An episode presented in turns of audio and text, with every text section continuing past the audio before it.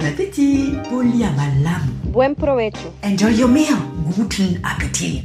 Bonjour à tous, bienvenue dans Bouchée Double. Je m'appelle Armelle, on va parler double culture dans la bouffe. Mes invités sont chefs, journalistes gastronomiques, pâtissiers, influenceurs food ou tout simplement gourmands. Leur point commun, c'est d'avoir baigné dans une double culture.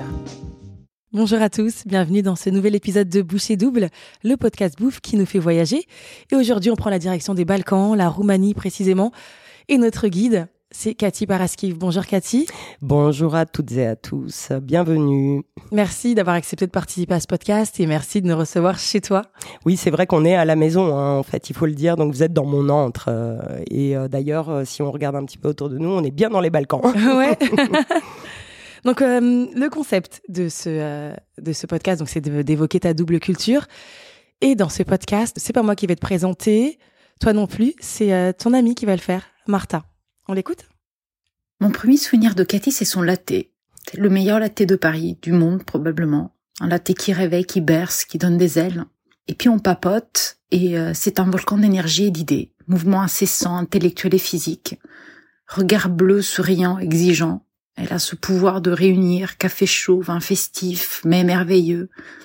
La vie, quoi. L'abondance. Cathy est un lieu aussi, car elle fait corps avec Ibrik et elle dégage une magie, on y est tour à tour enfant, aventurier, amoureux. Elle séduit et garde ses secrets. Comme sa cuisine, elle est mystérieuse et généreuse à la fois. J'aime beaucoup, moi, cette présentation de Marta. C'est qui ? C'est une amie de longue date ? Bah, c'est une poète, hein. Mm-hmm. Écoute, elle m'a tiré les larmes, hein. Tu le vois d'ailleurs, j'ai les larmes aux yeux. C'est vrai que c'est une amie de... Ouais, j'aime bien dire c'est une grande amie. Mm-hmm. Parce que c'est une grande femme. Donc, c'est aussi une grande amie et c'est touchant, vraiment. Bah, merci pour la surprise. Avec j'ai pas d'autres mots, en fait, là, vraiment. Elle a parlé de toi, donc c'est une présentation plutôt personnelle. Est-ce que tu peux dire en deux mots pour compléter qui tu es ? Ah bah écoute, là je suis complètement bouleversée, retournée, qui je suis. Ça c'est une très grande question finalement. Comment on se définit ? Bah, je suis simplement une aventurière, je crois en fait. Je suis une aventurière, j'aime bien les aventures. J'aime bien découvrir, j'aime bien creuser les sujets et je suis une cuisinière aussi forcément et je suis une maman aussi. Mais je suis je pense en fait être quelqu'un qui est dans le don de soi-même quoi. Mmh. J'aime beaucoup partager avec les gens. J'aime l'amour en fait, je suis une amoureuse, une éternelle amoureuse, ce que j'en parlais il y a pas si longtemps avec quelqu'un, je disais en fait que j'aime aimer en fait. J'aime aimer parce que justement quand tu aimes, tu dégages une telle énergie positive et tu vois le sourire sur le visage des gens et pour moi c'est ça vaut tout quoi en fait hein. Et pour aimer et partager donc tu as créé Ibrik Café, c'est ça. Ibrik Kitchen. Ça. Exactement. Ibrik Café en 2017 et puis Ibrik Kitchen qui a été ouvert le 1er décembre 2018, qui est d'ailleurs l'anniversaire de la création de la Roumanie. Ah, ça a été une coïncidence, hein, C'était pas voulu, mais tu vois les étoiles étaient alignées. Ouais, c'est ça. Et donc t'es né en Roumanie, d'un père gréco-roumain. Exactement. Et d'une mère roumaine. Exactement. Est-ce que tu peux nous dire dans quelle culture t'as baigné ? Dans quelle culture ? Bah, j'ai envie de dire, tu sais, nous, en Roumanie, on refuse notre côté oriental, mais je pense que quand même, il faut l'assumer parce que c'est super intéressant. Mmh. Donc, la culture, bah, papa est artiste plasticien. D'ailleurs, bon, tu vois quelques-uns de ces tableaux là au mur. Maman était journaliste en Roumanie, puis elle s'est reconvertie, elle est devenue psychologue quand ils sont arrivés en France. Et en général, en fait, tu vois, un peu l'idée des salons du 19e siècle, c'était un peu l'ambiance chez mes parents. Donc, beaucoup d'intellos de l'époque, des artistes, des écrivains, des philosophes. Donc c'est vrai que j'ai été baignée là-dedans depuis toute petite avec l'atelier de mon père, tout le temps en train de peindre, de créer des choses. Donc c'est vrai que l'ambiance était plutôt à la création et j'avais beaucoup de liberté en fait. Et je pense que ça m'a beaucoup servi. Une ambiance plutôt grecque ou roumaine au final ? Bah écoute, orientale aussi du coup. En fait, je saurais pas vraiment te dire si c'était une ambiance plutôt grecque, plutôt roumaine, parce qu'en fait, tu sais, moi, je vais beaucoup aussi en Grèce. J'ai de la famille, notamment la marraine et le parrain de mes enfants. Donc j'y vais en fait tous les ans. Nos cultures se ressemblent tellement finalement. Ça se voit qu'on est dans le même bassin, quoi. Hein. On a baigné dans les mêmes eaux. Donc on a une culture du recevoir. On adore recevoir, on adore faire de belles tables, de l'abondance. Donc c'est vrai que quelque part, tu vois, c'est pour ça que je dis aussi qu'il y a ce petit côté oriental, on parle fort, on a des débats animés, on parle avec les mains. T'as une grande famille, t'as des frères et sœurs ? Eh ben écoute, moi j'ai une très grande famille. J'ai pas de frères et sœurs, mais en revanche j'ai une très grande famille. Alors j'ai, on va dire, une double famille. J'ai d'abord, parce que j'ai pas de frères et sœurs, j'ai une famille d'adoption. Donc en fait, ce sont tous les gens que j'aime en fait et qui sont à mes côtés. Et c'est vrai que j'en ai beaucoup. Je vais pas mentir, c'est vrai que je suis très entourée. Et puis ensuite, effectivement, j'ai mes racines, mes familles. Et pourquoi je dis mes familles ? Parce qu'il y a la famille de ma maman, la famille de mon papa. Et par exemple, pour te donner un exemple comme ça, ma maman a 5 frères et sœurs et un des frères a eu 16 enfants, par exemple. Donc quand on te dit très grande famille, ouais, ce sont des tribus quoi, ce sont des villages entiers finalement. Donc c'est quelque chose en fait qui m'est très cher, très très cher. Et tu les as passées où les premières années de ta vie ? Je suis née à Bucarest, donc capitale de la Roumanie. C'est vrai que les 6 premières années, j'étais là-bas, complètement en dictature. Après, c'est vrai que quand t'as cet âge-là, tu te rends pas compte parce que c'est ton habitude finalement. Tu es née dans un certain système. Tu vois pas, en fait, tu sais pas qu'il existe des choses qui sont peut-être meilleures ou qui sont différentes. Donc pour moi, si tu veux, tout était à peu près normal, même si effectivement, je voyais bien que il y a des gens qui vivaient mieux que d'autres. Voilà, c'était un peu ça. C'est vrai qu'on parle beaucoup des inégalités aujourd'hui, mais quand t'es dans une dictature, les inégalités, en fait, elles sont hyper accentuées. Et bon, je me rappelle encore d'une histoire. On vivait dans une maison et le voisin, en fait, était un mec qui travaillait pour l'État roumain. Il avait du Coca-Cola. Mais c'était le truc extraordinaire, quoi. T'as du Coca-Cola. Et à chaque fois, je demandais à ma mère, qu'est-ce que c'est? Parce qu'il stockait ça, en fait, sur son balcon. Et ma mère me disait... Il en faisait quoi? Il en faisait quoi? On sait pas trop, hein. Mais en tout cas, moi, ce qui m'intéressait, en fait, sans même savoir ce que c'était, je comprenais de par les couleurs et le marketing, parce que c'est ça, en fait, la force du truc, quand même, la force de cette marque. Et pas uniquement, c'est coloré, la bouteille est jolie. Et donc, je m'y intéressais beaucoup, quoi, hein. Je dis, maman, qu'est-ce que c'est? Alors, elle savait, mais elle me disait, non, c'est du médicament pour pas me... C'est pas totalement faux. Ouais, c'est pas totalement faux d'abord. Et puis ensuite, comme c'était pas en libre accès, en fait, on n'en trouvait pas du tout. Faut comprendre en fait le contexte dans lequel on se trouvait. En fait, on trouvait que des matières premières de mauvaise qualité et tout ce qui touchait de près ou de loin à des produits occidentaux, il y avait pas, puisqu'il y avait un embargo et puis parce que Ceausescu, notre dictateur de l'époque, voulait surtout pas en fait qu'on s'occidentalise quelque part, quoi. Voilà, qu'on rentre pas dans cette espèce de marché international en fait. Donc c'est vrai que pour un enfant, t'es pas trop, t'es pas trop touché, puisqu'encore une fois, c'est une normalité pour toi.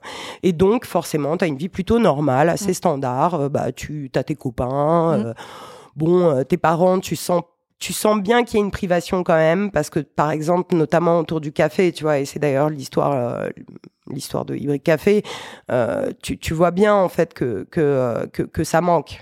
Que le café est une denrée spéciale. Tu comprends pas pourquoi, mais ce serait un peu comme l'or de nos jours, tu vois, les petits quand ça brise, on a l'impression, c'est de l'or, c'est un diamant. Enfin, ils ont compris en fait que ça vaut quelque chose. Ils savent pas quoi ni comment, mais ils ont compris qu'il y a une espèce de valeur à l'objet. Donc effectivement, nous à l'époque, le café c'était quelque chose. On en trouvait très rarement. Quand on en trouvait, ça atteignait des prix exorbitants. Enfin, c'était l'or noir. Hein. Que je veux dire, on parle de pétrole. Mais le café, c'était de l'or noir pour nous. Je vais te raconter aussi une anecdote. Quand on est arrivé en France avec maman, parce que papa est parti d'abord et je suis arrivée avec maman après, on a pris l'avion et j'ai gardé, tu sais, on a pris Air France et j'ai gardé les petits sucres, tu vois, le petit sel, les petites doses de café individuelles à l'époque. Hein, je te parlais ça dans les années 80. Et j'ai dit, maman, je vais tout garder, c'est un cadeau pour papa. Donc, tu vois, je réalisais déjà en fait quelle est l'importance du sucre, du café, du sel, de toutes ces matières premières finalement qui étaient tellement rares chez nous. Et pour moi, c'était un objet hyper précieux, quoi. J'avais jamais vu des petits sachets comme ça. C'était magique. Et avant ce voyage décisif, est-ce que tu voyageais beaucoup ? Bah écoute, en Roumanie, on voyageait, enfin si on peut appeler ça du voyage, hein. En gros, c'était... Dans la Roumanie ? Ouais, dans la Roumanie, hein, exclusivement, parce que tu pouvais pas sortir à l'extérieur. Donc c'est vrai que quelque part, bah oui, on allait beaucoup dans la nature. Alors comme je te disais, papa est artiste plasticien. C'est vrai qu'en Roumanie, il existe des espèces de cottages pour artistes. Donc ils se retrouvent tous. C'est vrai que c'est assez rigolo, en fait, le monde des artistes en Roumanie. C'est un peu moins vrai aujourd'hui, mais à l'époque, en tout cas, ils avaient des maisons pour les artistes.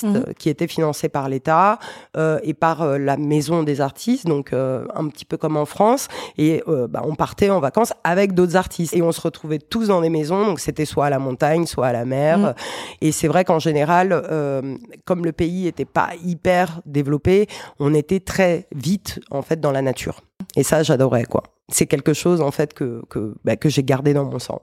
Donc t'étais jamais venue en France, alors tu sais pourquoi tes parents ont choisi la France ?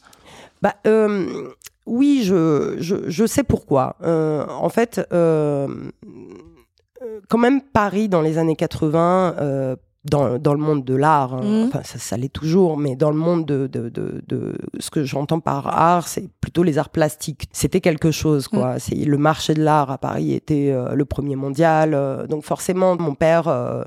De par sa carrière, il faut savoir, il a été interdit d'exposer en Roumanie hein, à cette époque-là, parce qu'il était artiste dissident, il dénonçait beaucoup de choses, il travaillait beaucoup déjà à l'époque sur la nature, sur l'orthodoxie aussi, sur des questions religieuses qui dérangeaient énormément le gouvernement hein, de l'époque. Donc c'est vrai qu'il avait été interdit d'exposer.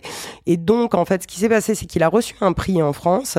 à la FIAC et c'est comme ça qu'il a réussi à avoir l'autorisation de sortie du territoire, parce que sinon ce que je te disais tu vois, c'était absolument impossible, tu pouvais pas sortir, c'était une prison en fait à ciel ouvert, donc il a réussi donc à prendre bah, ce fameux avion pour la France. Et là, c'est le choc des titans. Hein. On arrive d'un pays où tout est gris, sombre, il n'y a pas de couleur véritablement. Même au niveau de la peinture, t'as pas l'acrylique. Tu peins avec de l'huile et donc les couleurs sont moins vives forcément. Et là, tu débarques à Paris et là, tu rencontres le plastique, tu rencontres les couleurs vives, le fluo, le rouge, le jaune, le vert, les poubelles hyper colorées parce que forcément, on est des gaspilleurs, hein, il faut le dire. Hein. Et c'est vrai qu'il y a eu un choc complet. Donc forcément, il appelle ma mère, Sylvia, et ça, c'est quelque chose qui est resté en moi jusqu'à aujourd'hui et qui est très significatif. Sylvia, ici, même dans les poubelles publiques, il y a de la couleur, en fait. Il a dit ça ? Ouais, il a dit ça, quoi. Et c'est vrai que pour un artiste, c'est quelque chose qui est... Mais c'est son travail, en fait. C'est sa vie. Donc... Ma mère lui a dit, mais écoute, reste là-bas et puis avec Cathy, on se débrouillera. Alors, il y a eu des conséquences, bien entendu. Enfin, moi, je me suis fait virer de la maternelle tout de suite parce que mon père était considéré comme un traître de l'État roumain. Ma mère a été virée de la télévision parce qu'elle bossait donc en tant que journaliste pour la télévision roumaine. On s'est retrouvés virés de notre maison aussi. Donc on est allé vivre dans le ghetto. Écoute, moi j'étais plutôt satisfaite. J'avais ma mère toute la journée. On vivait dans un petit appart qui était bon, petit, mais encore une fois, à cet âge-là, tu t'en fiches du moment que t'as de l'amour, en fait. T'as pas besoin de grand-chose de plus. Je comprenais bien que papa était pas là, mais bon, j'étais très contente de pas aller à l'école, hein, déjà. Et puis ensuite, je vivais avec les tziganes, tu vois, parce que là-bas, c'était vraiment une zone dans laquelle Ceausescu à l'époque avait mis tous les tziganes. Donc, moi, j'ai vécu avec eux pendant un an et demi. On s'amusait vachement. J'avais plein de poux, j'étais très contente. Voilà, non mais tu vois, pour te dire en fait que encore une fois, ça m'a pas plus perturbé que ça. C'était pas quelque chose qui m'a fait du mal en fait. Parlons bouffe maintenant. Alors qu'est-ce que vous mangez chez toi ? Ah bah écoute, déjà je vais te dire qui cuisinait. Bien sûr, alors qui cuisine? Bah forcément c'est maman qui cuisine hein, j'ai envie de dire, tu sais dans notre culture c'est comme ça, c'est souvent la maman. Mais en revanche, le papa aide beaucoup. En général, le père va faire les courses. Donc il prend la voiture et il va faire le marché, bien sûr c'est la maman qui fait la liste des courses hein, mais lui il y va, qui s'y colle aussi en fait. C'est la maman qui fait à manger. Alors, première des choses, faut savoir quelque chose, c'est que chez nous, en fait, on est dans le concept de faut faire à manger pour 15. En fait, donc ça n'existe pas, en fait, faire à manger pour 2-3 personnes, c'est pas possible, on connaît pas. Alors, est-ce que c'est parce qu'on a été privé ou est-ce que on a cette véritable culture, en fait, de l'abondance et que qui dit abondance dit richesse, donc qui dit richesse dit bonne santé, donc je sais pas trop d'où ça nous vient, mais je parierais plus sur la deuxième possibilité. C'est-à-dire qu'en gros, voilà, quand il y a sur la table, ça veut dire qu'on est bien et on est en bonne santé. Donc, maman faisait toujours à manger pour beaucoup. Et donc, forcément, on avait toujours à table... de tout. Et alors, notre façon de nous alimenter est un peu différente aussi. Déjà, on mange pas aux mêmes heures. Donc, c'est plus ce qu'on connaît, nous, à la mode espagnole. Donc, on déjeune tardivement et on dîne encore plus tardivement. Et surtout, il y a aussi quelque chose, c'est que on fait pas entrée, plat, dessert. Donc, c'est vraiment, on met tout sur la table, plutôt en petite quantité, mais beaucoup de choses et tout le monde prend ce qu'il a envie de prendre. Et ça n'existe pas entrée, plat, dessert, non. C'est en gros, si on a envie de manger le dessert, on ne mange que le dessert. Si on a envie de manger, une salade, on va manger la salade et puis le fromage. C'est un peu ce que j'ai ressenti quand j'ai mangé chez à Ibrik Kitchen parce que j'avais l'impression que je pouvais commander autant que je voulais. Redemander. J'ai d'ailleurs entendu la serveuse dire à plusieurs reprises, est-ce que vous voulez un peu de salé? Est-ce que ça va aller pour le salé? On passe au sucré peut-être? Et j'avais l'impression que j'aurais pu rester là des heures. Donc, exactement. Le voyage a été interrompu par mes enfants qui n'étaient plus en place. J'aurais pu manger beaucoup plus parce que c'était très bon en plus. Merci. Mais oui, c'est vraiment cette impression que j'ai eue, que je pouvais... Oui, tout manger finalement. Ouais, c'est ça. Ben en fait, c'est ce qu'on veut. Tu vois, moi, je suis pas en fait. Alors oui, bien entendu, il y a quelque chose quand même qui compte, c'est l'aspect économique des choses, parce que forcément, c'est un business. On a des. En fait, ce que je dis souvent, on a des familles à nourrir. Et ça, ce qui compte le plus pour moi, ce sont les gens qui collaborent avec moi. On est dans une aventure humaine aussi. Donc forcément, il y a des considérations économiques derrière. Mais c'est pas ce qui nous importe. Et c'est ce que je leur dis, en fait, à tous. Moi, c'est pas ce qui m'importe. C'est pas, je suis pas là pour faire du pognon, quoi. C'est pas du tout mon but. Et d'ailleurs, je pense que si je faisais ce métier-là pour ça, je le ferais pas bien. Moi, ce qui m'importe, c'est justement ça, c'est que les gens prennent plaisir à rester à table, qu'ils passent un moment convivial entre eux et rétablir ce qui me semble fondamental aujourd'hui, c'est le lien. En fait, le lien et le lien. Le lien, c'est nous tous, nous toutes, nous les êtres humains. Et le lien, c'est des petits lieux comme Ibrik Kitchen qui t'accueillent et qui te font passer un moment, un moment en fait. Est-ce qu'il est inoubliable? Est-ce que j'aime pas parler d'expérience, par exemple? Je trouve ça plutôt dégradant en fait de dire oui, je propose une expérience. Je propose aucune expérience. Tout ce que je demande, en fait, c'est de l'humanité, en fait, quoi. C'est aussi simple que ça. Et j'en discutais pareil avec un copain là récemment. Tu vois, mon idéal de restaurant, ce serait un restaurant où en gros on peut ouvrir quand on veut, les gens viennent, il n'y a pas de réservation, où la cuisine est ouverte. Si on n'avait pas toutes les contraintes en termes d'hygiène, parce que faut le voir, quand même, on donne à manger aux gens, donc c'est normal. Il y a l'hygiène, c'est le b.a.-ba de notre métier, tu vois. Mais au-delà de ça, tu vois, si on n'avait pas toutes ces contraintes, en fait, j'aimerais avoir un salon du 19e siècle avec, en gros, une grande tablée. Et, en gros, venez mes amis, asseyez-vous et puis on apprend à se connaître parce que finalement, on est là pour ça. Et donc, tu dis que c'était ta maman qui cuisinait. Est-ce que tu l'aidais, toi? Écoute, elle voulait pas que je l'aide. Alors ça, c'est la deuxième spécificité dans nos pays, c'est les mamans ne veulent pas être dérangées en cuisine. Sors de la cuisine, et sors de mes pâtes. Voilà, exactement. Sors de là, sors de ma cuisine, sors de mes pâtes, va-t'en. Et en fait, je crois qu'elle a mis le virus cuisine en moi comme ça. C'est d'ailleurs que plus tu interdis à un enfant... Puis t'avais envie d'aller dans cette cuisine. Bien sûr, c'était l'endroit magique en fait, quoi. C'est là où tout se passait. Puis surtout, je voyais les copines de ma mère. Tu vois, les femmes se réunissent dans la cuisine. Alors, je sais pas si on a le droit de le dire, mais tant pis, elles fument toutes leurs clopes et elles boivent leur café, tu vois. Dans les années 80. Dans les années 80, c'était ça. Et c'est vrai que c'était un peu pour nous les enfants, tu vois, c'était un peu le. Oh, mais qu'est-ce qu'elles font les mamans? Mais qu'est-ce qu'elles se disent? Et en plus, elles veulent pas qu'on soit là parce qu'elles veulent pas qu'on entende. t'entendent. Maintenant, quand toi-même t'es maman, tu comprends en fait. Hein.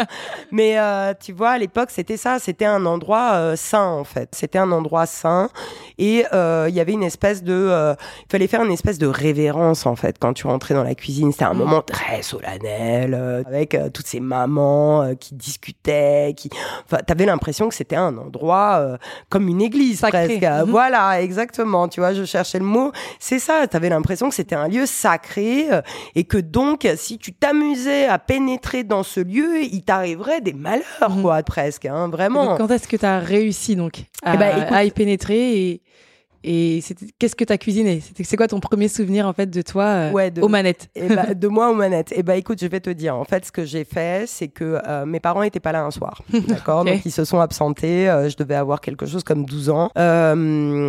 Et bah, je me rappelle en fait que je suis rentrée en cuisine, que j'ai pris les casseroles, j'ai fait n'importe quoi. Mais quand je te dis que j'ai tout brûlé, en fait, ils sont arrivés. Je me suis fait mais disputer en fait comme jamais ça m'était arrivé parce que j'avais oublié le plat. Avec le sur le feu avec le feu allumé donc évidemment. En fait et puis moi j'étais dans ma chambre tu vois gentiment en train de jouer et puis bah ils sont rentrés, il y avait de la fumée partout dans la maison, on avait des chats à l'époque donc les chats en fait je t'explique ils étaient à plat ventre sur le sol parce qu'ils étaient à deux doigts de s'intoxiquer donc ça c'est mon premier souvenir en cuisine figure-toi voilà donc c'était un souvenir en fait de moi qui rate tout simplement je me rappelle d'une chose en fait c'est que mes parents l'ont pas mal pris du tout. Et ils m'ont dit, en fait, parce que je voulais leur faire une surprise. Je voulais cuisiner quelque chose pour eux. Et ils l'ont bah, au début, bien sûr, ils étaient choqués. Normal. Ils ont compris. Puis ils ont compris, en fait. Et c'est là où... et c'est là où ça m'a donné envie. Et ma mère aussi, je pense qu'elle a compris que j'avais cette envie-là. J'avais envie de l'assister, j'avais envie de comprendre ben, comment ça fonctionne en fait, tu vois, comment. Et t'imagines, je te parle de ça, j'avais 12 ans quand même, donc l'interdiction de ma mère a été forte et pendant de nombreuses années. 12 ans, ouais. Voilà, elle a quand même duré 12 ans. Donc c'était quelque chose de très frustrant pour moi. En revanche, ce que j'adorais faire, c'est aller faire le marché avec maman. Donc c'est vrai qu'une fois par semaine, à l'époque, dans ces années-là, dans les années 90, on avait les marchés. Étaient encore des vrais marchés. En France, là. En France, d'accord. Donc, c'était encore des vrais marchés où tu trouvais des petits producteurs. Aujourd'hui, c'est un peu moins vrai. En tout cas, à l'époque... trouver des petits producteurs, je voyais ma mère, comment elle choisissait ses légumes, comment elle sentait les choses. Pour moi, c'est vrai qu'il y avait une espèce de magie et j'avais envie de savoir faire la même chose. Et c'est vrai qu'avec l'expérience, ça, en revanche, elle m'a très rapidement appris à choisir les légumes, à choisir les fruits, à respecter la saisonnalité, pour des considérations économiques plutôt, je vais te dire, hein, parce que quand mes parents sont arrivés en France, t'imagines qu'on n'avait pas le sou, hein, voilà, hein, donc ils ont fait ce qu'ils ont pu, comme tout immigré, j'ai envie de dire. Donc elle m'a justement en fait appris à respecter la saisonnalité, mais plutôt d'un point de vue pécunier. C'est pas tellement, il y avait pas encore toutes ces considérations écolo, de taxe carbone, voilà, écologiques, et qui sont pourtant nécessaires. Mais elles sont nécessaires en fait. Pourquoi on les rappelle? Mais parce que justement, on a peut-être trop d'argent. Donc on se permet en fait de faire des choses qui ne sont pas normales. Donc bah, il faut revenir à la normalité, quoi, tout simplement. Voilà. Le goût de ton enfance, c'était quoi ? J'ai envie de te dire, le goût de mon enfance, c'est le bec sucré. Hein. Ah, ça, c'est le goût de mon enfance, c'est le sucre. le sucre. Et je vais te dire pourquoi, en fait. Parce que, comme je te disais tout à l'heure, en fait, jusqu'à l'âge de 6 ans et demi, en Roumanie, il y avait très peu de légumes, il y avait très peu de fruits, en fait. Quand tu trouvais, c'était plutôt des oranges ou des pommes. Bien entendu, les biscuits, on oublie, hein, tout ce qui est biscuits. Et puis même aujourd'hui, c'est-à-dire, quand tu vas en Roumanie, tu regardes les étals des supermarchés, on n'est pas très biscuits, en fait. On n'a pas toute cette abondance, tu vois, qu'il y a ici en France. On n'est pas très pâtisserie. C'est pas la culture, en fait, pâtisserie. On a des pâtisseries qui sont plutôt orientales, donc lourdes. Même si on a eu quand même l'influence des Austro-Hongrois, donc la pâtisserie viennoise, quoi, la grande pâtisserie, voilà. Mais c'est pas notre culture. Alors forcément, moi, t'imagines, je débarque ici, je vais dans un supermarché. T'imagines, ah bah, genre à moi tous ces biscuits, à moi tous ces gâteaux. à moi tout ça, quoi, les bonbons. Et donc forcément, ouais, quand j'étais petite, j'étais un bec sucré. Ouais, mais alors, quand je te dis bec sucré, c'était tout, hein, tout et n'importe quoi. Hein, c'était les gâteaux à base de génoise, de crème, les bonbons, les biscuits, donnez-moi tout, quoi, les trucs, les nuts. Les nuts. Ah ouais, non mais les nuts, mais t'imagines, on n'en trouve plus aujourd'hui. Ah non, c'est fou parce que alors pourquoi je te parle de ça, parce que j'arrive à l'aéroport, la première chose, donc je prends la main en fait de mes parents. Et la première chose que je dis, c'est quoi ça, c'est quoi ça? Et je montrais avec mon doigt, et en fait, tu sais ce que c'était des nuts. Donc, t'imagines la force du marketing. C'est-à-dire que t'as une gamine devant toi qui a jamais mangé ce genre de choses, qui ne sait pas ce que c'est, mais elle sait que ça se mange et elle sait que c'est bon. Cet emballage jaune. Hein, le petit emballage qui fait toute la différence. Donc, ouais, j'étais à fond dans le sucre. Et ce qui fait aussi, et là, c'est vrai que quelque part... mes parents m'ont pas trop limitée. Et c'est vrai que ça a posé un problème à un moment donné parce que bah, je suis forcément, par la force des choses, je suis devenue obèse. Ok. Voilà. Parce que, et ma mère, en fait, n'osait pas limiter parce qu'elle... Bien sûr, quand t'as connu la privation aussi... Voilà, c'est embarrassant. C'est embarrassant de dire à son gamin, écoute, fais attention. Plus, ils étaient moins sensibilisés à tous ces problèmes d'obésité, alors qu'aujourd'hui, on est plus sensibilisés à ça. Je crois que nous, avec nos enfants, on fait attention, justement, on sait que le sucre blanc, le sucre raffiné, c'est quelque chose de très dangereux, hein, finalement. Donc, on fait attention, un petit peu plus qu'avant, quand même. Mais on n'était pas éduqués à ça. Mais non, pas du tout, quoi. Tu vois, moi, mes parents, c'est en gros, vas-y, Kinder Pingui, truc, enfin, n'importe quoi, en fait. Si ça te fait plaisir. Puis voilà, c'est ça, si ça te fait plaisir, vas-y. Parce que la vie est déjà assez compliquée comme ça, donc c'est cette espèce de déculpabilisation, parce qu'on n'a pas beaucoup d'argent, donc finalement, la seule chose qui nous reste et qui est accessible, c'est ça. Comme beaucoup de familles pauvres aujourd'hui, hein, quand tu regardes bien, l'obésité touche les familles qui ont moins de moyens. Hein, voilà, parce que c'est le seul, c'est la seule réjouissance que t'as. Et donc forcément, voilà. Quand donc je disais plutôt que je suis venue manger chez Ibrik, il y a une chose qui m'a frappée en ouvrant la porte, c'est cette odeur en fait, l'odeur de tu sais comme quand tu rentres à la maison. Ouais, l'odeur de manger. C'est quoi. Ça, tu sais que tu vas bien manger. Ouais. Comme à la maison, quand je rentre chez moi, tu sais, je sais que ma mère, elle a forcément cuisiné quelque chose, cette odeur familière-là, de bon repas. Ouais, ouais. Et du coup, c'est quoi pour toi l'odeur de ton enfance ? Bah, c'est drôle ce dont tu me parles là, parce que moi, c'est pareil, quand je rentre en fait à Ibrik Kitchen, la première chose que je me dis, c'est « Oh, ça sent bon, attends, qu'est-ce qu'ils sont en train de préparer là ? Ah, est-ce que c'est le schnitzel ? Est-ce que c'est les sarmas ? » Parce que je sais quelles sont les odeurs. Mais c'est vrai que j'ai le même sens à chaque fois, et c'est ce qui me fait avoir le sourire quand je vais au travail. C'est ça, je pousse la porte du resto et je me dis « Ouais, je suis dans ma cuisine, ouais, ça sent bon !» T'imagines un resto où ça sent pas bon, quoi, ou alors ça sent rien. Ah, là, parfois, c'est aseptisé, ça ne sent rien. Parfois, ça sent rien. Alors moi, c'est justement ce que je ne veux pas, tu vois, je veux que ça sente, quoi, parce que c'est un lieu de vie.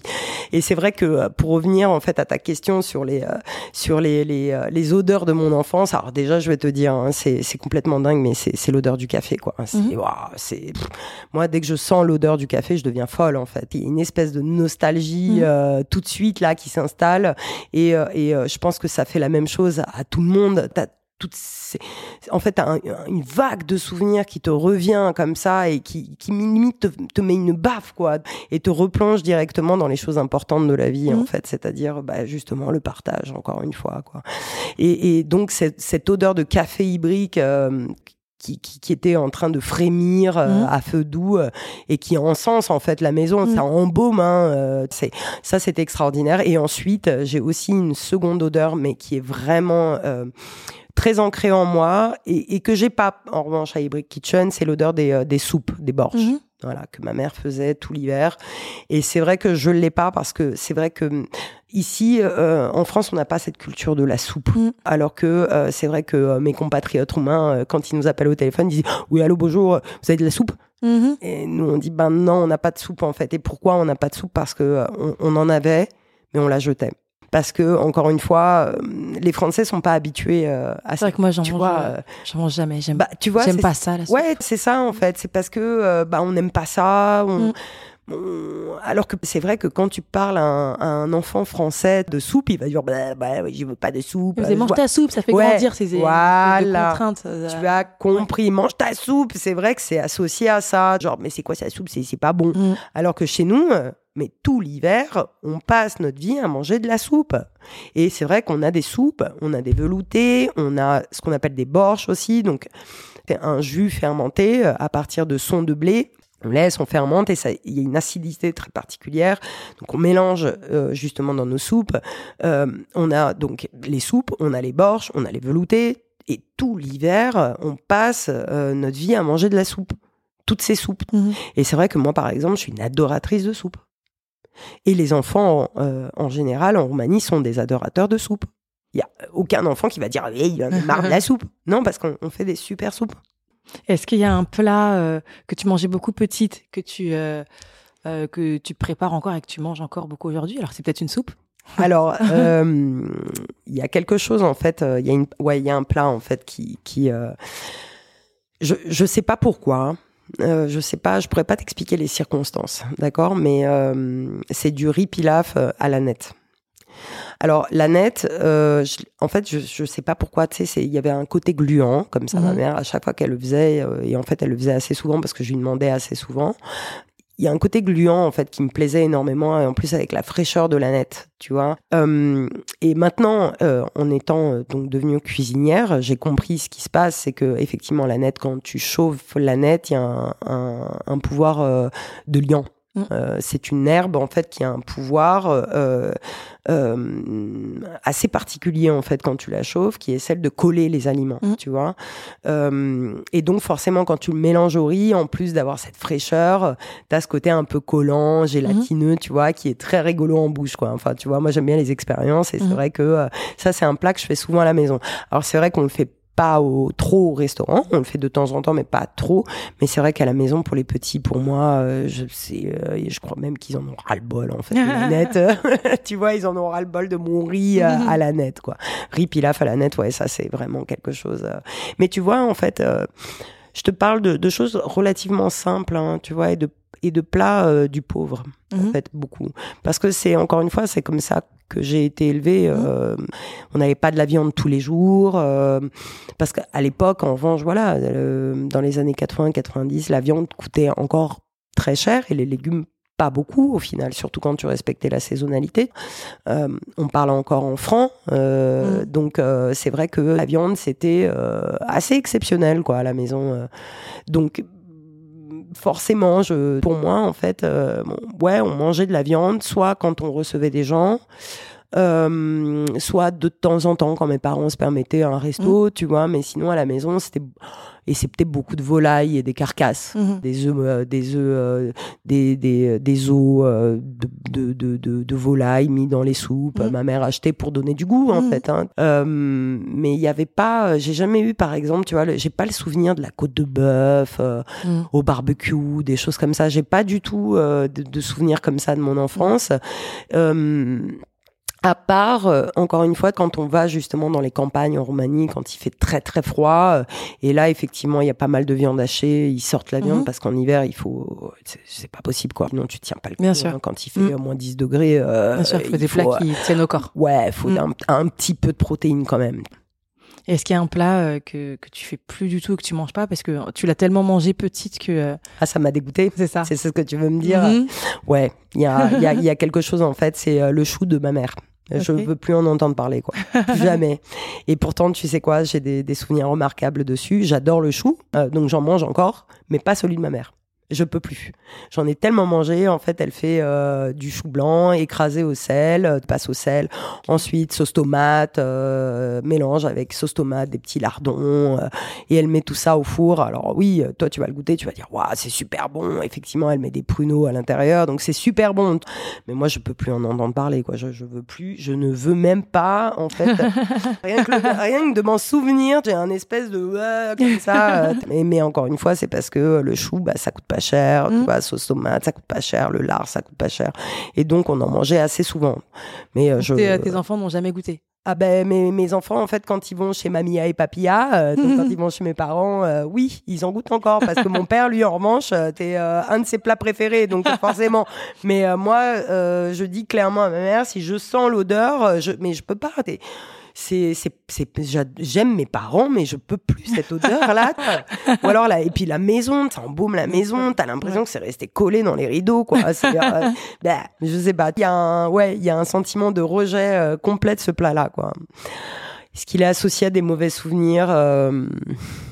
Ouais, je crois aussi, quelque part. Je pense que c'est vraiment la période où c'était vraiment, économiquement parlant, c'était très difficile. Ouais. Très, très difficile. Après, bon, ça s'est arrangé, mais on a eu une période qui était extrêmement compliquée. Donc peut-être qu'il y a, tu vois, ce côté-là aussi, là, de... tu sais qu'il y a quelque chose qui va pas. Dès que ce plat-là sort, c'est associé. Oula, la fin du mois va être dure. Ça va être patate. Typiquement, on parle des patates, pareil. Les patates, moi, je suis pas une fan des pommes de terre, quoi. Tu vois, je suis pas une fan de la purée. Je suis pas, d'ailleurs, au resto, à part mes pommes de terre tranches. J'ai mangé des super bonnes chips, là. Oh là là. Ouais, les pommes de terre tranches. Mais bon, c'est ça. C'est généreux, cette odeur et tout. Eh ben oui, mais alors, si c'est fait avec de l'ail, du persil, ok. Avec un peu de fromage par-dessus, ok. Mais tu me donnes pas des pommes de terre à l'eau bouillie. C'est mort. J'en veux pas. C'est quoi comme fromage dessus, d'ailleurs? Alors, c'est du cache-caval, en fait. C'est un fromage de brebis, qui est fait dans les Balkans. Pour nous, celui-là, il est roumain. Et ça, pareil, tu vois, j'ai une grosse problématique avec ça. C'est le bilan carbone, il est pas bon du tout. Hein. Sur la pomme de terre tranche, là, on n'est pas bon du tout. Mais malheureusement, on n'arrive pas à trouver d'équivalent en France. C'est vraiment, en fait, un fromage à pâte molle. Tu le râpes et c'est vrai que t'as un petit côté comme ça, gluant là, mais qui se tient quand même. Donc, c'est vrai que il est mis juste au-dessus. En fait, ouais, c'est ça, mélangé. C'est mélangé. Tellement imprégné, en fait. C'est ça. En fait, si tu veux, dans notre cul de poule, ce qu'on fait, c'est qu'on met... on l'a râpé à l'avance, on le met dans le cul de poule avec un petit peu d'ail, forcément, le persil, et ensuite, vas-y, le sel, et on mélange les pommes de terre. Et là, triple cuisson friteuse. OK. Est-ce qu'on peut parler de cuisine roumaine, alors, tu dis? Ou alors, cuisine roumaine, cuisine des Balkans? Alors... si on ne veut vexer personne, on va parler de cuisine roumaine. OK, mais tu sais, la Roumanie n'existe que depuis 100 ans. D'accord, donc c'est un pays qui est jeune et qui a eu qui s'est fait envahir par pas mal de pays, en fait, parce qu'on est un petit peu à la croisée des mondes. On a un pied en Orient, un pied en Occident. Il y a la route de la soie qui passait par là aussi. C'est vrai que c'est compliqué de parler, à mon avis, c'est compliqué de parler de cuisine roumaine, et c'est d'ailleurs pour ça que je parle pas de cuisine roumaine dans mes établissements, mais de cuisine des Balkans. C'est pas forcément pour me laisser plus de liberté. C'est pas un joke de cuisinier, quoi, pour essayer d'aller grappiller des recettes par-ci, par-là. Non, pas du tout, en fait. C'est vraiment... la Roumanie, en fait, est une très belle vitrine de la richesse de la péninsule, finalement. Parce que... on a été envahi quand même 500 ans par les Ottomans. Les Ottomans, les amis turcs, faut pas oublier, qui ont colonisé, qui était un empire à l'époque. Ils sont allés jusqu'en Tunisie quand même, donc faut pas oublier. Donc 500 ans par les Ottomans, 100 ans par les Austro-Hongrois, donc l'Autriche et l'Hongrie, ce qui fait que on a un mélange, et ensuite bien entendu par les Russes aussi. Ce qu'il faut le dire. Donc 50 ans de Russie, on a un mélange assez dynamique finalement. Donc ce qui fait que on va avoir le cumin. On me dit comment ça, le cumin? Et en même temps on va avoir le paprika de Hongrie. En même temps on va cuisiner des crustacés. Comment ça, les crustacés? Bah oui, les crustacés, quoi, parce que c'est là, c'est à portée de main. En même temps on va avoir les légumes fermentés. Alors, les Ottomans ont rencontré les légumes fermentés eux-mêmes quand ils sont arrivés en Corée. C'est de là, tu vois, qu'ils ont ramené ce savoir-faire des légumes fermentés. Donc, je sais pas si la cuisine roumaine existe, mais je dirais que finalement, oui, allez, disons qu'elle existe, parce que la Roumanie, c'est aussi finalement cette somme d'informations et cette somme de culture. Et du coup, est-ce qu'il y a quelque chose qui la caractérise, la cuisine roumaine, du coup, par rapport au reste? Je sais pas si on peut dire qu'il y a quelque chose qui la caractérise. Si tu parles avec un vrai Roumain, je vais pas dire que je suis une fausse Roumaine, mais j'ai un regard un peu plus détaché que mes compatriotes. En fait, on est encore très régionaux. Comme je te disais, du fait de la jeunesse de ce pays, le concept de régionalité est très fort. Donc, on va avoir la Bukovina, dans le nord de la Roumanie, qui est considérée un peu comme la richesse artisanale de la Roumanie. Ils ont une façon de cuisiner.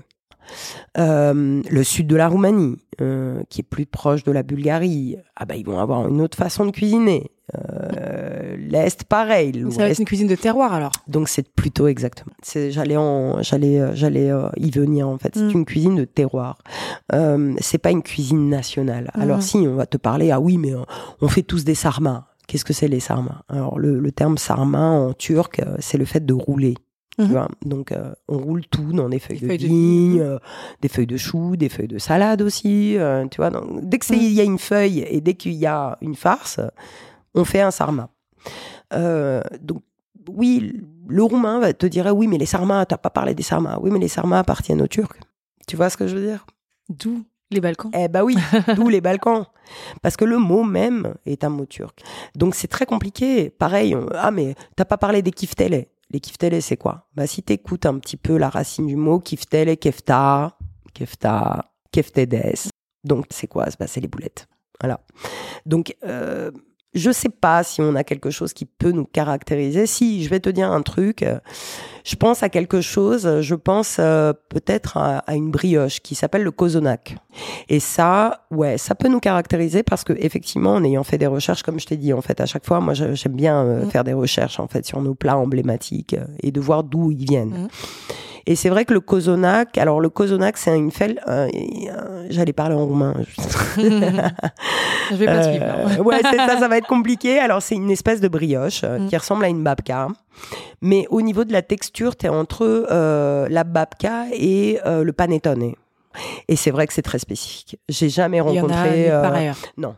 J'ai jamais rencontré une texture comme celle-là. Et d'ailleurs, c'est une recette qui est relativement compliquée. J'ai jamais rencontré, une pâtisserie, une boulangerie ailleurs qu'en Roumanie qui propose cette brioche. Donc, peut-être que ça pourrait nous caractériser. Encore une fois, t'as le bec sucré qui parle là. Est-ce que, quand t'étais petite, avant d'arriver en France, tu pensais pas du tout à la France en fait?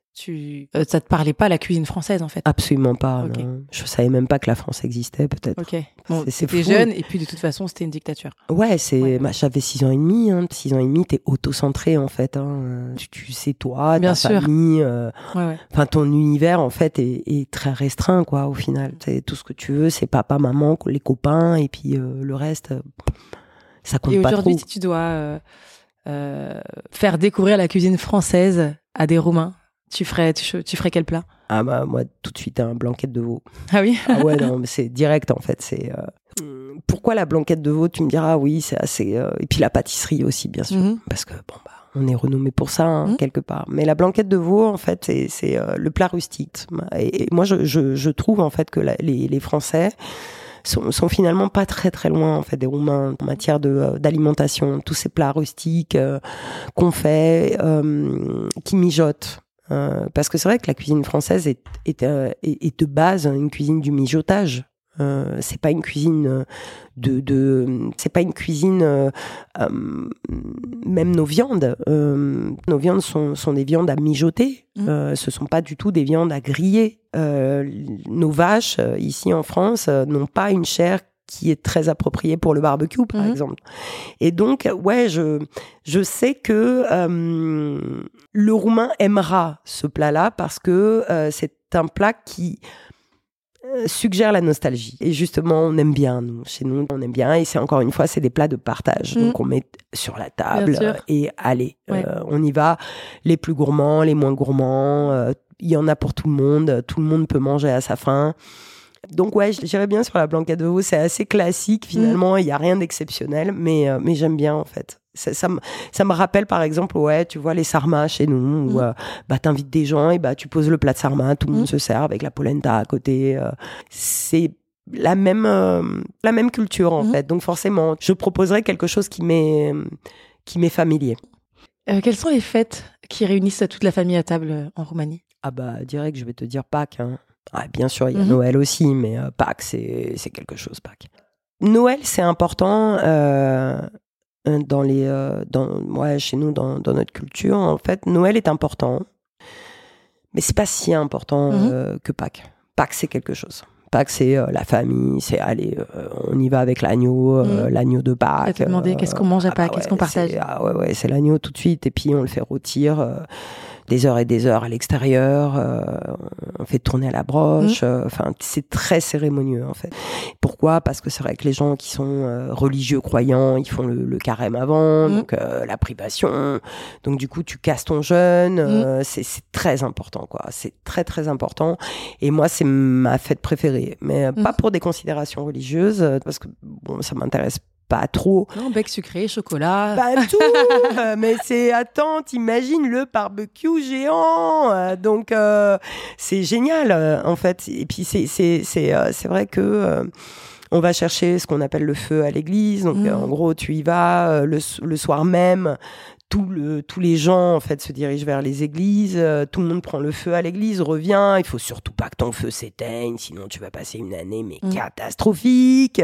Enfin, toutes ces superstitions.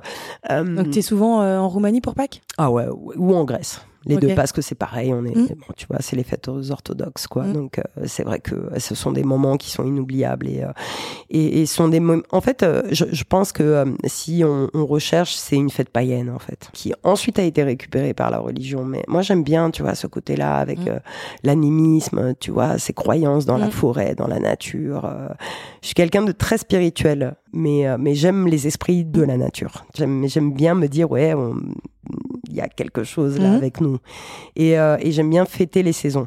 Et je crois en fait que la fête de Pâques, c'est pas tellement Jésus-Christ. C'est le printemps, le renouveau. Crois, ouais. En fait, on fête la vie. Hein. On fête la vie. Parce que c'est le renouveau. Donc on mange de l'agneau et qu'est-ce qu'on boit ? Ah bon, on boit du vin, hein, du vin qui est fait maison. En Grèce, on va boire de l'ouzo ou du raki. Enfin voilà, le type, on sort tout. Hein. Là, c'est parti. Hein, c'est open bar.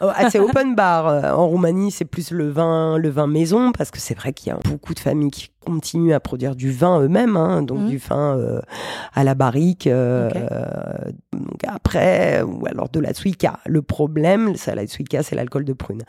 En revanche, tu fais attention quand tu bois, parce que tu sais pas comment ça a été distillé. L'alcool qu'il y a dedans, on sait pas.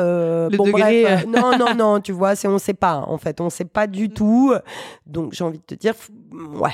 Si à tes risques et périls. Ah ouais, à tes risques et périls. Ouais, à limite, si tu peux éventuellement jeter ton shot quelque part, tu vois, fais-le, quoi. Parce que c'est du kérosène, hein. C'est puissant, hein. Tu sais, je me rappelle une fête de Pâques comme ça. En fait, j'y étais allée avec un très bon ami qui est aussi roumain, quand j'étais plus jeune. On fait Pâques, on mange, machin. Et j'ai dormi 16 heures. 16 heures pour m'en remettre, tu imagines. Donc, je me couche, je me réveille, il faisait nuit, comment ça, mais on n'a pas dormi ou quoi ? La digestion et la liqueur. Ah ouais, non, c'était extraordinaire, quoi. C'était extraordinaire. C'était, on n'avait pas arrêté. Et en plus, on était allé à Sibiu, qui est dans le nord de la Roumanie. Donc, on s'était tapé quand même 10 heures de train pour y arriver. Comment te dire, en fait, c'était quelque chose, hein, les souvenirs. Mémorable. Ah, mémorable. Ton plat feel good, comfort food, c'est plutôt un plat des Balkans ou un plat français ? Qu'est-ce que j'aime bien manger, moi, en feel good ? Je vais te dire, en fait, moi, mon feel good, c'est la charcuterie. Ah, quand je suis déprimée, c'est... Oh mon Dieu, qu'est-ce que c'est bien, tu vois, un petit saucisson avec un très bon pain, avec de la rillette. Moi, je suis très grignoteuse. Donc, ça va être ça. Ça va être donne-moi des rillettes, donne-moi du saucisson, donne-moi des petits morceaux de fromage, donne-moi, tu vois, tout ça, là, la générosité, partage. Et surtout des petites portions à grignoter, quoi, avec un peu de pain. J'aime bien. Et ton plat du dimanche ? Que tu vas faire parce que il faut manger et que en fait il faut cuisiner, c'est ça. Écoute, moi je suis assez dépendante de mes enfants, donc en gros nous le dimanche on fait un brunch. Qu'est-ce que c'est ? Enfin, le brunch du dimanche chez nous, en fait, c'est tous les restes de la semaine, parce que j'aime pas jeter. Voilà. Donc, ce que je vais faire, c'est en fonction de ce que j'ai dans le frigo, je vais prendre et je vais transformer. Et on achète des viennoiseries, on met tout à table et on mange vers 14h, 14, 15h. Ça dépend des petits, en fait, quand ils ont faim. Mais il y a pas de règle. C'est vraiment la journée. Tu sais, tu pourrais dire oui, mais en fait, vous prenez la tête. Non, parce qu'en fait, on va sortir tout ce qu'on a, et puis ça fait très très bien l'affaire, et puis voilà. Et d'habitude, je te demande aux invités une recette simple à faire, mais moi, je voudrais te demander la recette de ta marinade du poulet là, des brochettes de poulet, parce que c'était vraiment excellent. Tu veux la marinade ? Ah oui. D'accord. Écoute, le secret, si tu veux réussir ta volaille. En fait, t'as deux types de marinades possibles. Je vais te donner les deux. C'est soit tu la fais tremper dans du lait fermenté, le lait ribot par exemple. Donc tu achètes ton lait, tu fais mariner ta viande dedans. Dans ton lait, tu vas mettre les épices que tu veux. Si tu préfères goût cumin, tu fais goût cumin. Moi, j'aime bien goût paprika doux, paprika fumé, un peu de piment espelette. Celles qui sont à la carte en ce moment. Celles qui sont à la carte, c'est ça. Paprika doux, paprika fumé, espelette, avec la petite sauce Biggie qui va bien avec. Donc, c'est une crème fraîche avec, pareil, tu vois, du paprika doux, paprika fumé, parce que j'adore ça. Mais après, tu peux le faire avec du cumin, tu peux le faire avec du curry, tu peux le faire avec des cardamome, tu fais ce que tu veux en fait, donc dans ta marinade. Et aussi, tu as une autre façon qui est... Donc là, je te donne la façon plutôt roumaine, ok, parce que on cuisine beaucoup avec le lait fermenté. Nous, on aime bien la fermentation. Et puis, tu as plutôt la Greek style, tu vois. Et chez les Grecs, c'est plus le citron, les agrumes, tu vois, parce qu'ils ont beaucoup d'agrumes.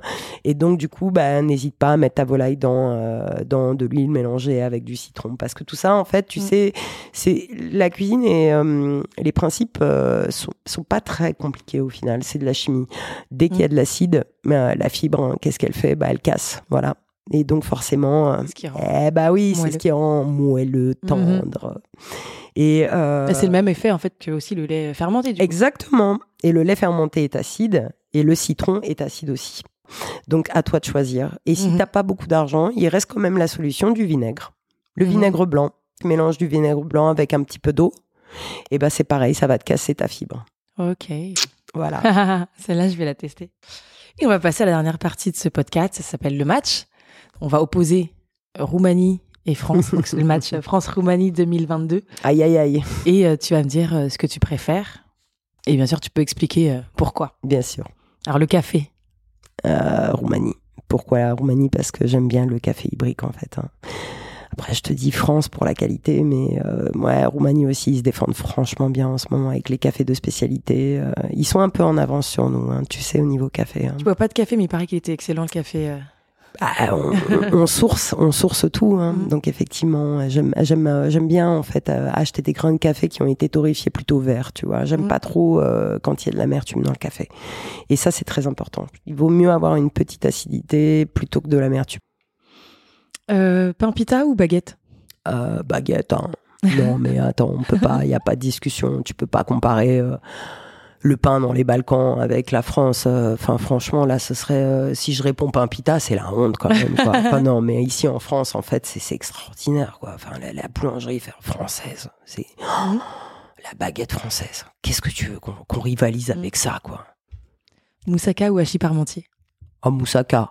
Non, moussaka quand même. Non, j'adore le hachis, mais là c'est moussaka. Et pourquoi moussaka ? Parce que moi la moussaka, c'est tout de suite la famille en Grèce. Donc tu vois, c'est la nostalgie. La nostalgie gagnera toujours face au hachis parmentier. Même si franchement un hachis parmentier canard, petite beauté, tu vois. Mais non, là on parle de souvenirs là. Kebab ou jambon beurre ? Ah non, kebab. Ah non. Non, c'est pareil, jambon beurre, ouais, ok, ça, c'est cool. Mais kebab, aïe, les soirées. Et puis même, ça rappelle la jeunesse aussi. Ouais. Pas forcément, attention, quand on parle kebab, c'est pas forcément, plutôt Balkans, plutôt France. Ah non, moi là, je dis plutôt Paris 8e. 2h du matin. Voilà, bon, voire même 4, place de Clichy, avec les copines, on sort de boîte. Qu'est-ce qu'on fait ? Bah, on mange un kebab, parce que j'ai eu une vie normale aussi. Je suis pas un extraterrestre. J'en ai fait des choses idiotes avec les copines quand on avait 18 ans. Voilà, donc ouais, le kebab. Okay. Et qu'il soit sale, propre, je m'en fiche. Non, pour moi, le kebab, c'est le kebab. Et puis c'est vrai que jambon beurre, c'est aussi... le sandwich qu'on mange en pause-déj du travail, quoi. Ouais, moins... tu vois, non, les souvenirs sont pas les mêmes. Ouais. Je vais me frotter un peu au roumain. Crema de Zaharars, c'est bon ? Ouais, c'est bon, j'ai compris. Nickel. Ou crème brûlée. Crème brûlée. Crema de Zaharars. En fait, si tu veux, bon, là, c'est les Roumains qui essayent de faire comme les Français, mais non. Mais je vais te dire la vérité, en fait, la crème brûlée est une des rares pâtisseries que je n'apprécie pas trop. Donc, j'ai envie de te dire ni l'un ni l'autre au final, quoi. Théo Rose ou Jennifer ? Répète. Théo Rose, tu la connais ? C'est qui Théo Rose ? Alors, c'est une star roumaine. Ah, super star. Je suis désolée, tu vois, je suis albine. Bah, Jennifer, alors. Bah, Jennifer, clairement, ouais. Ah non, je connais pas cette demoiselle. C'est une superstar, elle a presque 100 000 followers sur... Ah bon ? Ouais. Mais qu'est-ce qu'elle fait ? Sur Instagram. Elle est actrice. D'accord. Et chanteuse. Chanteuse d'abord, actrice. D'accord. Ouais. Et elle est jurée de The Voice. Ah ouais, non, mais là, moi, tu me mets dans une catégorie, c'est pas possible. Hein, j'ai demandé à des copains et justement, il m'a dit, bah, je t'aurais dit Andra. Ouais, Andra. Ah bah oui, Andra. Mais ma nièce qui est plus jeune m'a dit Théo Rose. Ouais, bah voilà, ouais. Paris ou Bucarest ? Paris ou Bucarest, je dirais quand même Paris. Mm-hmm. Parce que c'est quand même la plus belle ville du monde, pour moi. Mm-hmm. J'ai pas mal voyagé quand même, donc il se passe quelque chose à Paris. Même si nous, les Parisiens, on est vraiment très, très chiants. Spéciaux. Ouais, voilà, on est des gens spéciaux, quoi. Mm-hmm. Voilà, on a un espèce de spleen en nous, comme ça, qui est assez fascinant. Mais Paris, en fait, quand on me demande de décrire Paris, je dis c'est une ville passion. Quand tu y es, t'en as marre. Ouais. Et quand tu n'y es pas, elle te manque. Donc, c'est une ville passion. Toujours dans cette ambivalence-là. Ouais, tu vois, moi, j'ai vécu à l'étranger et j'ai vécu aussi en Roumanie en étant plus âgée. J'ai vécu en Grèce. Paris m'a toujours rappelé. Et comment on dit bon appétit en roumain ? Ah, tu sais, tu me prends de court. Attends. Tu sais que j'ai un bug. Poftă bună. N'importe quoi, moi. Poftă bună. Mulțumesc. Merci, c'est tout ce que je sais dire. Eh ben, c'est déjà bien, tu l'as dit avec l'accent. La multiane. Et la multiane. Ah oui, la multiane, c'est super. Alors là, je vais te dire la vérité. La multiane, c'est tellement important. C'est pourquoi ? Parce qu'on trinque, en fait. Mmh. Tu vois, donc en gros, c'est synonyme de boire un petit verre, quoi. Donc c'est un truc important. La multiane, c'est tout le temps. À tous les anniversaires, à toutes les fêtes, à tous les repas. La multiane, ça veut dire...